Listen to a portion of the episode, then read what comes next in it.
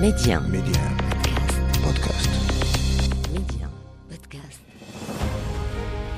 يقال من لا تاريخ له لا مستقبل له والتاريخ المغربي ماض مجيد يحفل بالوقائع والأحداث أفتح معكم أنا محمد الغول كتابه وأختار لكم منه كل أسبوع صفحة من صفحاته المشرقة صفحات من التاريخ ميدي 1 محمد الغول تاريخ المغرب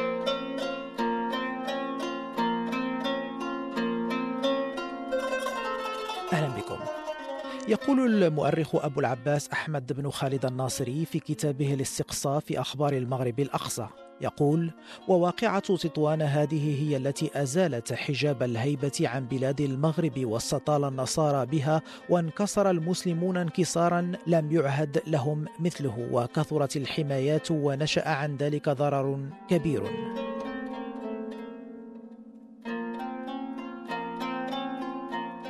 المؤرخ هنا يتحدث على واقعة حرب تطوان ودخول الجيش الإسباني للمدينة العام 1860 وتداعياتها الكارثية على المغرب واستقلاله. كنا قد أشرنا في الحلقة السابقة أن تطوان تحولت إلى الجبهة الأمامية في مواجهة الأطماع الإيبيرية في المغرب وازدادت أهمية هذه الجبهة مع احتلال مدينة سبتة خاصة ليتحول الصراع إلى شبه مستمر وسجالا. تطوان بسبب هذا الأمر وكذا تاريخها الحديث المرتبط بالأندلسيين المهجرين من غرناطة جعلها كذلك فاكهة محرمة يسعى الإيبيريون لقطافها وتوالى توالت في ذلك الجهود البرتغالية وبعدها الإسبانية واستمر هذا الصراع لا يتوقف أبداً.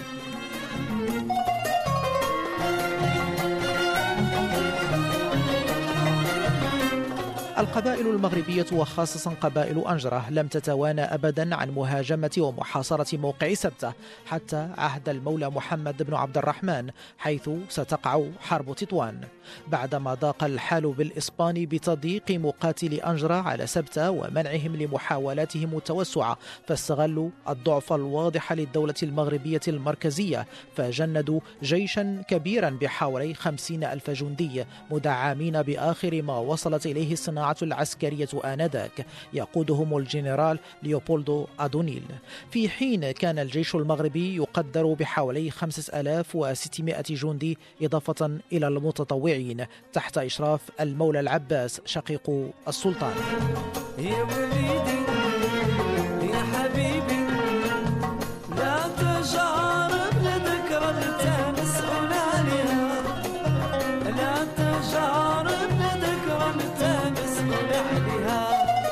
المعركة لم تكن متكافئة منذ البداية فدخل الإسبان تطوان في الخامس من فبراير للعام 1860 بعد ليلة وصفت بأنها كانت ليلة شغب وفوضى عاشتها المدينة قبل أن تستسلم لغزاتها.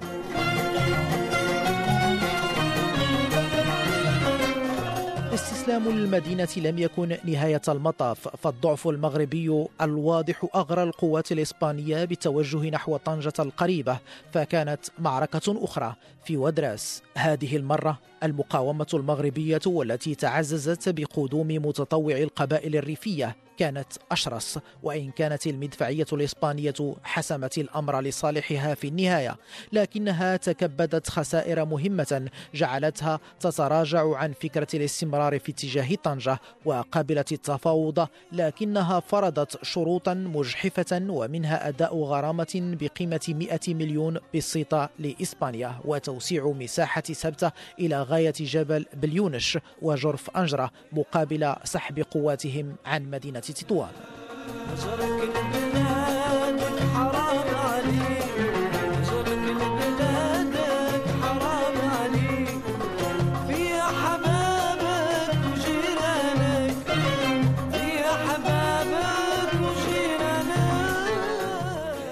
هذه الحرب لم تكن آخر عهد الإسبان بتطوان فقد استمرت أعينهم مركزة على المدينة ليسارعوا بإرسال قواتهم إليها بمجرد توقيع اتفاقية الحماية متخذين منها عاصمة لتواجدهم الاستعماري شمال المغرب أو ما أصبح يعرف بالمنطقة الخليفية. هذا الأمر منح للمدينة امتيازا جعل نخبة مثقفة من المغاربة تتكون بالمدينة التي شهدت ازدهارا خاصا على المستوى المعرفي وهي التي كانت أول مدينة مغربية تعرف المطبعة خلال الاحتلال الأول بعد حرب العام 1860 وبل طبع بها آنذاك أول جريدة طبعت باللغة الإسبانية تحمل عنوان صدى تطوان إيكو دي تطوان قلت هذه النخبة المثقفة ساهمت بفعالية في إذكاء المطالب المغربية بالاستقلال حتى أنه وللحقيقة التاريخية كانت أول وثيقة مطالبة بالاستقلال بتطوان سابقة عن تلك المعروفة في التاريخ المغربي للحادي عشر من يناير العام 1944 وللمزيد من التفاصيل الغنية والدقيقة عن هذه المرحلة ومراحل أخرى من تاريخ تطوان نتابع مع ضيفنا الأستاذ رشيد مصطفى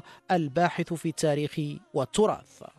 أستاذ رشيد هذا المزيج حضور الأندلسيين بالمدينة مدينة تطوان وكذا تحولها إلى جبهة متقدمة في مواجهة الأطماع الإيبيرية البرتغالية كما الإسبانية لم يمنع من ازدهارها اقتصاديا وتجاريا آه، بشكل كبير. الواقع أن إسبانيا الشغوفة بالذهب وهي استعمرت أمريكا اللاتينية وقضت على حضارة الأنكا والمايا ونصرتهم واستولت على ذهبهم السادس أصبحت تطوان هي التي تصرف جل التجارة المغربية. إذ كانت البوابة الوحيدة لأن جميع الثغور كانت قد سقطت. تسلسل فأن هي في الحروب خلفية صليبية واقتصادية واجتماعية وحيث لأن إيصابيلا كانت لها وصية. وصية وهي محاربة وسيأتي هذا بحرب تطوان. ربما تطوان سأتذكر ذلك وسأقول سأتحدث عن ذلك. أتحدث عن المنصور. المنصور مباشرة بعد معركة المخازن من الأخطاء التي ارتكبها بين قوسين أنه لم يذهب إلى سبتة ليحررها كانت خالية من الحامية العسكرية البرتغالية. على كل هذه من الأخطاء التاريخية ربما. قلت ربما قد يقول البعض أنه لم يريد أن يفتح جبهة ضد إسبانيا وكانت له حساباته. الله أعلم. نحن لا نحاكم النيات إنما نتحدث عن الأفعال. قلت كانت البوابة الوحيدة للتجارة التجار المسلمين واليهود والأجانب. وهذا ما بيناه في عقد معنوان بأخبار أحد أغنى الأغنياء الأندلسيين في تطوان خلال القرن السادس عشر الميلادي. المنشور في أعمال الندوة الأندلسي والمورسكي والملاحظة أن الظرف الملاح الباري الذي بناه اليهود على هذه قدوم لتطاون كما قلنا 1490 كبيرة ومزينة بالزليج بمعنى أن كانت تكدست الأموال لدى الأندلسيين وإلى اليهود الذين كانوا يقومون والأجانب الذين كانوا يعيشون في تطوان. يقومون بالتجارة. أستاذ رشيد مدينة تطوان تحولت نتيجة ذلك ربما إلى عقدة في الصراع المغربي الإيبيري وبقيت حاضرة في الأطماع الاستعمارية التي بلغت أوجها مع حرب تطوان. طاول آل النقسيس قبل مثلا القرن 17 كان في حروب في استمرار آل النقسيس إسبانيا. قلت لك كانت كارثية على أهلها. جلهم خرج منها وتعرضت المدينة للسلب والنهب وفيها هدم الإسبان بعض الدروب والدور الضيقة ليمروا فيها بعرباتهم دخلوا من باب المقابر المقابر ولماذا باب المقابر ربما واحد التخطيط كان عندهم لأن لا يمكن أن المغاربة مثلا أن يرموهم بالمدافع أن يرموا قبور قبور الأجداد والآباء. ولهذا هم مروا بعربات من هناك دخلوا استسلمت المدينة. حولوا الزاوية الخروقات اللي ارتكبوها حولوا الزاوية سيدي عبد الله الحج البقال التي تضم قبره قبر هذا الشيخ الجليل إلى كنيسة وأقاموا فيها أول قداس للراهب خوسي ساباطي هذا متمنستي ولما مات هذا الراهب دفن فيها ولما عقدوا الصلح مع المغرب أخرجوه منها. وكان سيدي عبد الله الحج البقال هذا شخصية صوفية كان يقول أنا همي بالشبك بالشبك ويظهر أن قولته وفي الحياة أن قولته قد تحققت عندما احتلت الطاولة العياد الإسباني وهذه الحرب علتها إسبانيا على المغرب على عهد ملكتها انظري هنا الجانب الصليبي. على عهد ملكتها إيزابيلا الثانية. إيزابيلا الثانية كانت حمقاء أوهمها من في البلاط في بلاطها أن القدر سيجعلها تنفذ وصية إيزابيلا الكاثوليكية الأولى التي أوصت في وصيتها بغزو المغرب الأسد في عقر داره لتنصيره على اعتبار أن المغرب قبل أن يدخل في الإسلام كان أرضا مسيحية وبالتالي فهم يستردونه وكأنهم يقومون بحروب استرداد أخرى. فيه كتلك التي استردوها في الأندلس. بمعنى أنهم كانت لهم خطة استراتيجية بعيدة المدى يسعون إليها مهما طال الزمن فعليهم أن يحققوها. الصلح ثم في ودرس تحت شجرة زيتون السالم وذلك في سنة 1960 هذه الشجرة وقفت عليها مرارا وتكرارا لأن هناك لنا أرضا للعائلة ونذهب إلى هناك باستمرار. لم تتمكن القوات المغربية بقيادة الأمير مولاي العباس ابن السلطان عبد الرحمن من الوقوف في وجه الجيش الإسباني الذي احتل تطوان. ومخافة أن يتقدم إسبانيا لاحتلال طنجة. فطلب هذا الأمير المغربي عباس أن يلتقي بجنرال أودوني التفاوض معه حول الصلح. هذا الصلح كان كارثي. أنا بالنسبة للأسرة خرجت من تطوان انتقلت إلى ودراس لأن أحد جداتي كانت ودراسية وجميع الوثائق اللي كانت عند الأسرة ضاعت لأن بعد ما عاد ذاك الجد هو الحج أحمد أنا رشيد بن عبد الكريم بن محمد بن محمد بن حمد بن محمد بن حمد هذا لما عاد وجد دوره قد نهبت ووثائقه كذلك. كان عليه أن يقيم آه، شهادات لافيفية ليثبت أملاكه. والغريب أنني أحيانا يؤتى لي ببعض الوثائق وفيها أجد أن بعضها هو للأسرة. وعلى كل فإنها كانت كارثية على مدينة طاول تذكرت سيدي عبد السلام بغيتون هذا صوفي آه، ابن آه، علي بغيتون مؤسس الزاوية الريتونيه كان له راي مخالف لتسليم المدينة. وهذا أنصاره خرجوا منها لأن كان يرى يجب أن يستميت المغاربة في الدفاع عنها. واختلف مع أبو العباس في هذا الأمر. وكل من كان من أتباعه خرج من المدينة وكان الأسر من أتباعه أستاذ رشيد دائما نتحدث عن أبرز المراحل التاريخية التي مرت منها مدينة تطوان آه، كمدينة ضاربة في عمق التاريخ المغربي. آه، بعد حرب تطوان وانسحاب آه، الإسبان من المدينة يبدو أن الإسبان لم ينسوا مدينة تطوان أبدا. فبمجرد توقيع اتفاقية الحماية وعودة الإسبان إلى شمال المغرب توجهوا مباشرة إلى مدينة تطوان. خلال فترة فترة الاستعمار الإسباني لشمال المغرب. كانت مدينة تطوان هي عاصمة المنطقة الخليفية إن صح التعبير وهو ما منح لها امتياز. جعل المدينة آه، تعرف آه، نوع من النشاط والازدهار الثقافي والمعرفي تأسس مدارس. هذا الأمر آه، كون بها نخبة مثقفة. كانت لهذه النخبة المثقفة دور كبير في الدفاع عن استقلال المغرب. مثلا من خلال لأن مدينة تطوان كانت هي ربما الأولى التي شهدت صحفة مكتوبة في المغرب. هل يمكنك أن تتحدث لنا عن هذه الفترة آه، أستاذ آه، رشيد؟ أخي هو هم الإسبان لما دخلوا في 1860 كانوا أدخلوا مطبعة معهم وكذلك آه، أصدروا مجلة. أنا لا تحضرني اللحظة لكن أذكر هذا. في 1912 عادوا وجبههم المغاربة كانت حروب جابهم المغاربة في الجبل الثورة الجبلية والثورة الريفية قلت نخبة وطنية واعية تكونت أحسنت قراءة الوضع المحلي والدولي وكانت تتحرك بخطط استراتيجية بعيدة المدى وتنسق بينها وبين العرش. في شخص المغفور له جلالة الملك محمد الخامس. استطاعت أن تجعل الاستعمار الإسباني يعمل لصالحها لا أن تعمل هي لصالحه. وهكذا استغلت رغبة الاستعمار الإسباني بالضبط بالضبط. استغلت رغبة النظام الفرنكاوي في الانفتاح على جامعة الدول العربية لتدعمه في الخروج من العزلة الدولية التي كان محاصرا بها لتحقق عدة أهداف. إرسالها للبعثات إلى المشرق التي أعطت أكلها. جعلها للمكتب المغرب العربي بالقاهرة. يخدم مصالح القضية المغربية. في شخصين قدم للوطنية الشيء الكبير وهما من حزب الإصلاح الوطني محمد بن عبود الشهيد ومحمد الفاتي الحلفاوي.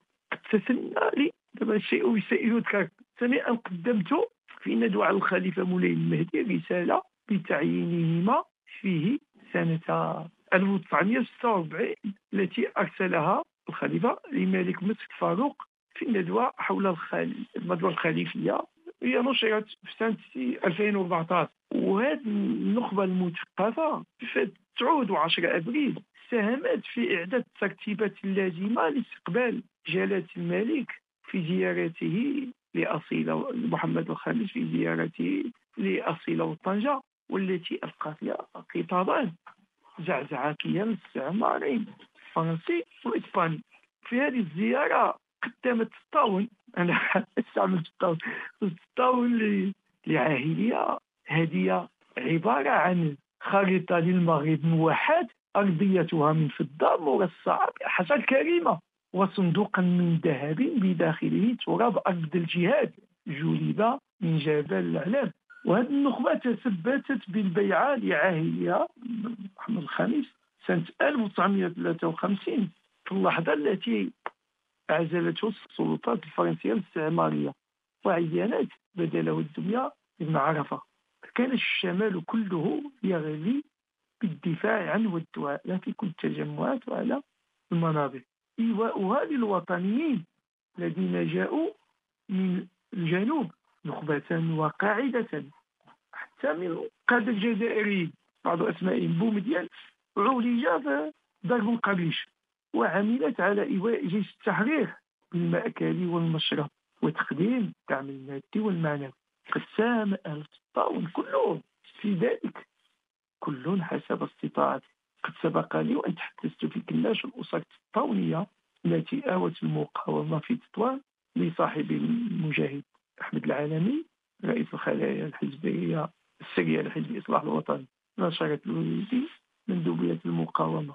2004 وهناك ملاحظة أنه تم التركيز والحديث في التاريخ الحركة الوطنية على النخبة المثقفة السياسية في الشمال التي شاركت في الدفاع عن وحدة الوطن. ولم يتحدث عن القاعدة والناس العاديين الذين كانوا وما زالوا جنودا مجهولين. والإشارة أقول أن العديد من الوثائق عن هؤلاء انتهت عند عبد ربه من قارب العائلة أحمد العالمي المذكور بين قوسين الوالدة والوالد رحمة الله عليهما كان كان من خلايا السجال حيث إصلاح الوطن. أحمد العالمي هذا كان يلبس لباس أمي. الجلباب يتنكر به عندما كانت تقام عليه الإقامة الإجبارية. فكان يسخرها وهو خالها في خالها في الرضاعة وابن خالتها كان يسخرها في هي وأبي في أعمال سرية. كلهم كانوا يعملون الله في سبيل الله. ولأسماء أولئك الناس اتصلت ببعضهم ليعرفوني بأنشطتهم فجلهم كان يعتذر ويقول كنا نفعل ذلك لله في سبيل الله. قلت هذا الجانب إذا قلت على سبيل التمثيل لا الحصر لكني أريد أقول فيه وأزيد وأقول فيه. لكن الشمال السبق السبق عن الجنوب في تقديم وثيقة المطالبة بالاستقلال والوحدة. من طرف حزب الإصلاح الوطني في قيادة التونس وحركة الوحدة المغربية قيادة مساعدة التماسي في التاريخ 14 فبراير 1943 أما وثيقة الاستقلال طرف حزب الاستقلال. فقد قدمت بتاريخ 11 يناير 1914 ونسيت أن أقول أن إخواننا في الصحراء كانوا يقدمون البيعة للخليفة السلطاني في تطاون وأن أهل تطاون تجمع الاستقلال وتشرفوا بلقاء بطل التحرير مغفور له الملك محمود الخامس قدموا له عالم الجهاد عالم جهاد الأندلس. أحتفظ بصورة من هذا العالم. اسمح لي تذكرته بحرب تطوان تذكرت شيء فقط هو استدراك لأن تم الدقيقة والاستدراك فقط. لما خرج إسبانيا من تطوان من تطاون كانت سبتة فرضوا على المغرب أن يعطيهم توسعة أو قطعة أرضية ليتوسعوا فيها إلى أن وصلوا الآن إلى الحدود. أما من قبل فكانت سبتة تنقضي فين آه، القشلة. تعرف سبتة أكيد أكيد. تتحدث عن البوابة القديمة. تقريبا ما كان فهم توسعوا الأرض كلها توسعوا. بمعنى أخذوا تلكم آه الأرض. وكانوا قد اشترطوا على المغرب أن يؤدي اموالا وقد استلف وادى وكانت أدى المغرب ثمن باهظا لاسترجاع تربة غالية غالية عليه. وفرضوا عليه أن يعطيه موقع قدم في الصحراء في الدخله في الصحراء المغربيه ولكنه رفض هذا يعني انه في ذاك الوقت كانوا يعترفون الصحراء المغربية. أو يتذكروا على كل. التاريخ العريق لمدينة تطوان خلف بالمدينة مجموعة من المظاهر والمنشآت الحضارية التي تفخر بها المدينة. إذا كان ممكن أستاذ رشيد تعرفوا على أبرز هذه المظاهر والمنشآت الحضارية آه، في نظرك التي تفخر بها المدينة. آه، انطلاقا من تاريخها بطبيعة الحال.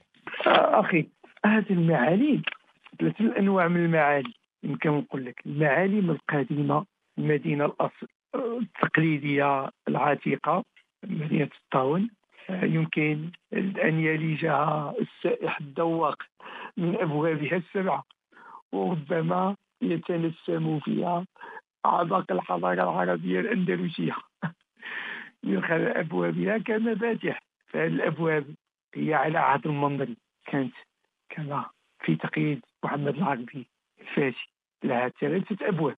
حاليا سبعة أبواب. هذه السبعة الأبواب مع تطور الزمان قبل دخول الاستعمار والاحتلال الأول كانوا سبعة. هما أولا باب المقابر سماها الإسبان بحرب تطوان لأن دخلوا, دخلوا منها Puerta de Victoria باب النصر باب السفلي باب أو باب الجير والحقيقة باب السفلي. لأن محمد الفاتي الفاسي يذكر باب السفلي ربما يقال فيه أنه باب الجير لا لكوني مكون مغربي كان له الملاح هناك. لا أنه كانت تقطع الرؤوس وترمى هناك. وكانت تطلق رائحة كريهة. هذا سمعناه نحن من آبائنا.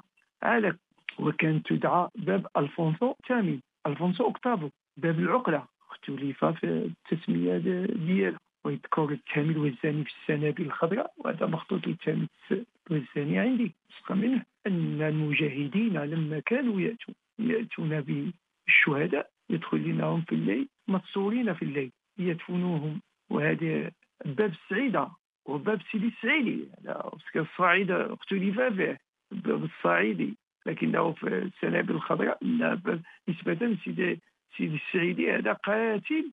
بطواجن قاتل مولع بسبب المشي. وهذا يعرف يقولون مول البلاد ضامن البلاد. بحال السانتو كل كل مدينة في إسبانيا في الأندلس عندها باترون ديالها. هذا هو نظام البلاد تطوان. باب الموز. باب الموز هذه باب الموز يقال نسبة لأسرة كانت تحمل هذا الإسم العائلي. باب النوادر. باب النوادر هذه كانت فيها أماكن للفلاحين يقومون بعملية الدرس فيها. باب التوت. هذه كثرة أشجار التوت التي كانت خارجة تطوان كانوا يربون دولة تتقص ويعطونها أوراقها قصد إنتاج الحرير وهو تقليد جلبه معه من غيناطة قد وقفت على نصوص قبل سقوط هذه الأخيرة وكيفية إنتاجه فيها شكرا جزيلا أستاذ رشيد مصطفى الباحث في التاريخ والتراث على هذه المعلومات القيمة والفريدة حول تاريخ تطاوين كما يحلو لك تسميتها أو تطوان كما هو دارج حاليا. مستمعينا شكرا لكم كذلك على حسن الاهتمام والمتابعة وأذكركم أنه يمكنكم الاستماع وإعادة الاستماع لكل حلقات تاريخ المغرب عبر تطبيق ميديا بودكاست بعد تحميله بالطريقة المعروفة والمعتادة. ميدي 1 محمد الغول تاريخ المغرب.